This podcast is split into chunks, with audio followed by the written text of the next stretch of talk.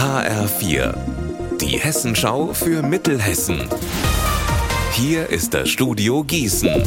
Mitty Verrösler, schönen guten Tag. Noch gut drei Wochen, dann wird das Gelände der Sportjugend in Wetzlar zum olympischen Minidorf. Rund 150 Sportler und ihre Begleiter aus Costa Rica bereiten sich hier auf die Special Olympics in Berlin vor. Das größte Sportevent der Welt für Menschen mit geistiger und mehrfacher Behinderung.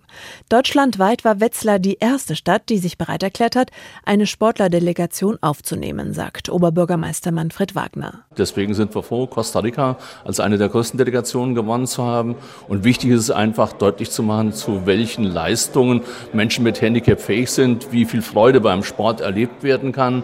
Und dass wir damit natürlich über die vier Tage, die wir in Wetzlar haben, auch den Ball ins Feld der Stadtgesellschaft spielen und sagen, wir haben nicht nur Spitzen- und Breitensport, sondern wir haben auch Sport mit Menschen mit Handicap und auch das ist Spitze. Vier Tage sind die Costa Ricaner in Wetzlar zu Gast. Hier erwartet sie ein buntes Programm, das die Stadt heute vorgestellt hat. Mit einem inklusiven Sportfest, einem Fackellauf durch die Altstadt und einem Fußballspiel in Flutlichtatmosphäre. Aber natürlich auch mit ausreichend Trainingsmöglichkeiten. Übrigens, auch Gießen und Marburg behergen Sportler aus der Elfenbeinküste und den Vereinigten Arabischen Emiraten. Anfang Juni gleich Hochsaison für Erdbeeren, gleich nichts wie raus aufs Feld zum selber pflücken. Normalerweise. Dieses Jahr aber ist noch etwas Geduld gefragt. Die Erntezeit für Erdbeeren im Freiland startet bis zu zwei Wochen später als gewöhnlich. Wieso, weshalb, warum, das weiß Rebecca Diekmann. Schuld ist der verregnete und kalte April.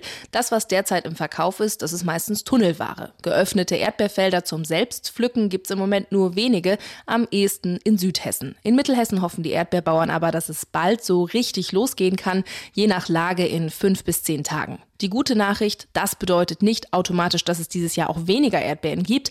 Ein Wetterauer Landwirt hat mir gesagt, oft sind die späten Jahre sogar die besonders guten. Unser Wetter in Mittelhessen. Auch heute bleibt das Wetter so traumhaft frühsommerlich wie in den vergangenen Tagen. Es bleibt trocken. Die Höchstwerte liegen bei 19 Grad in Breitscheid und 23 in Nidda. Morgen wird es noch wärmer und dann ist wirklich gar keine Wolke mehr am Himmel zu sehen bei 25 Grad. Ihr Wetter und alles, was bei Ihnen passiert, zuverlässig in der Hessenschau für Ihre Region und auf hessenschau.de.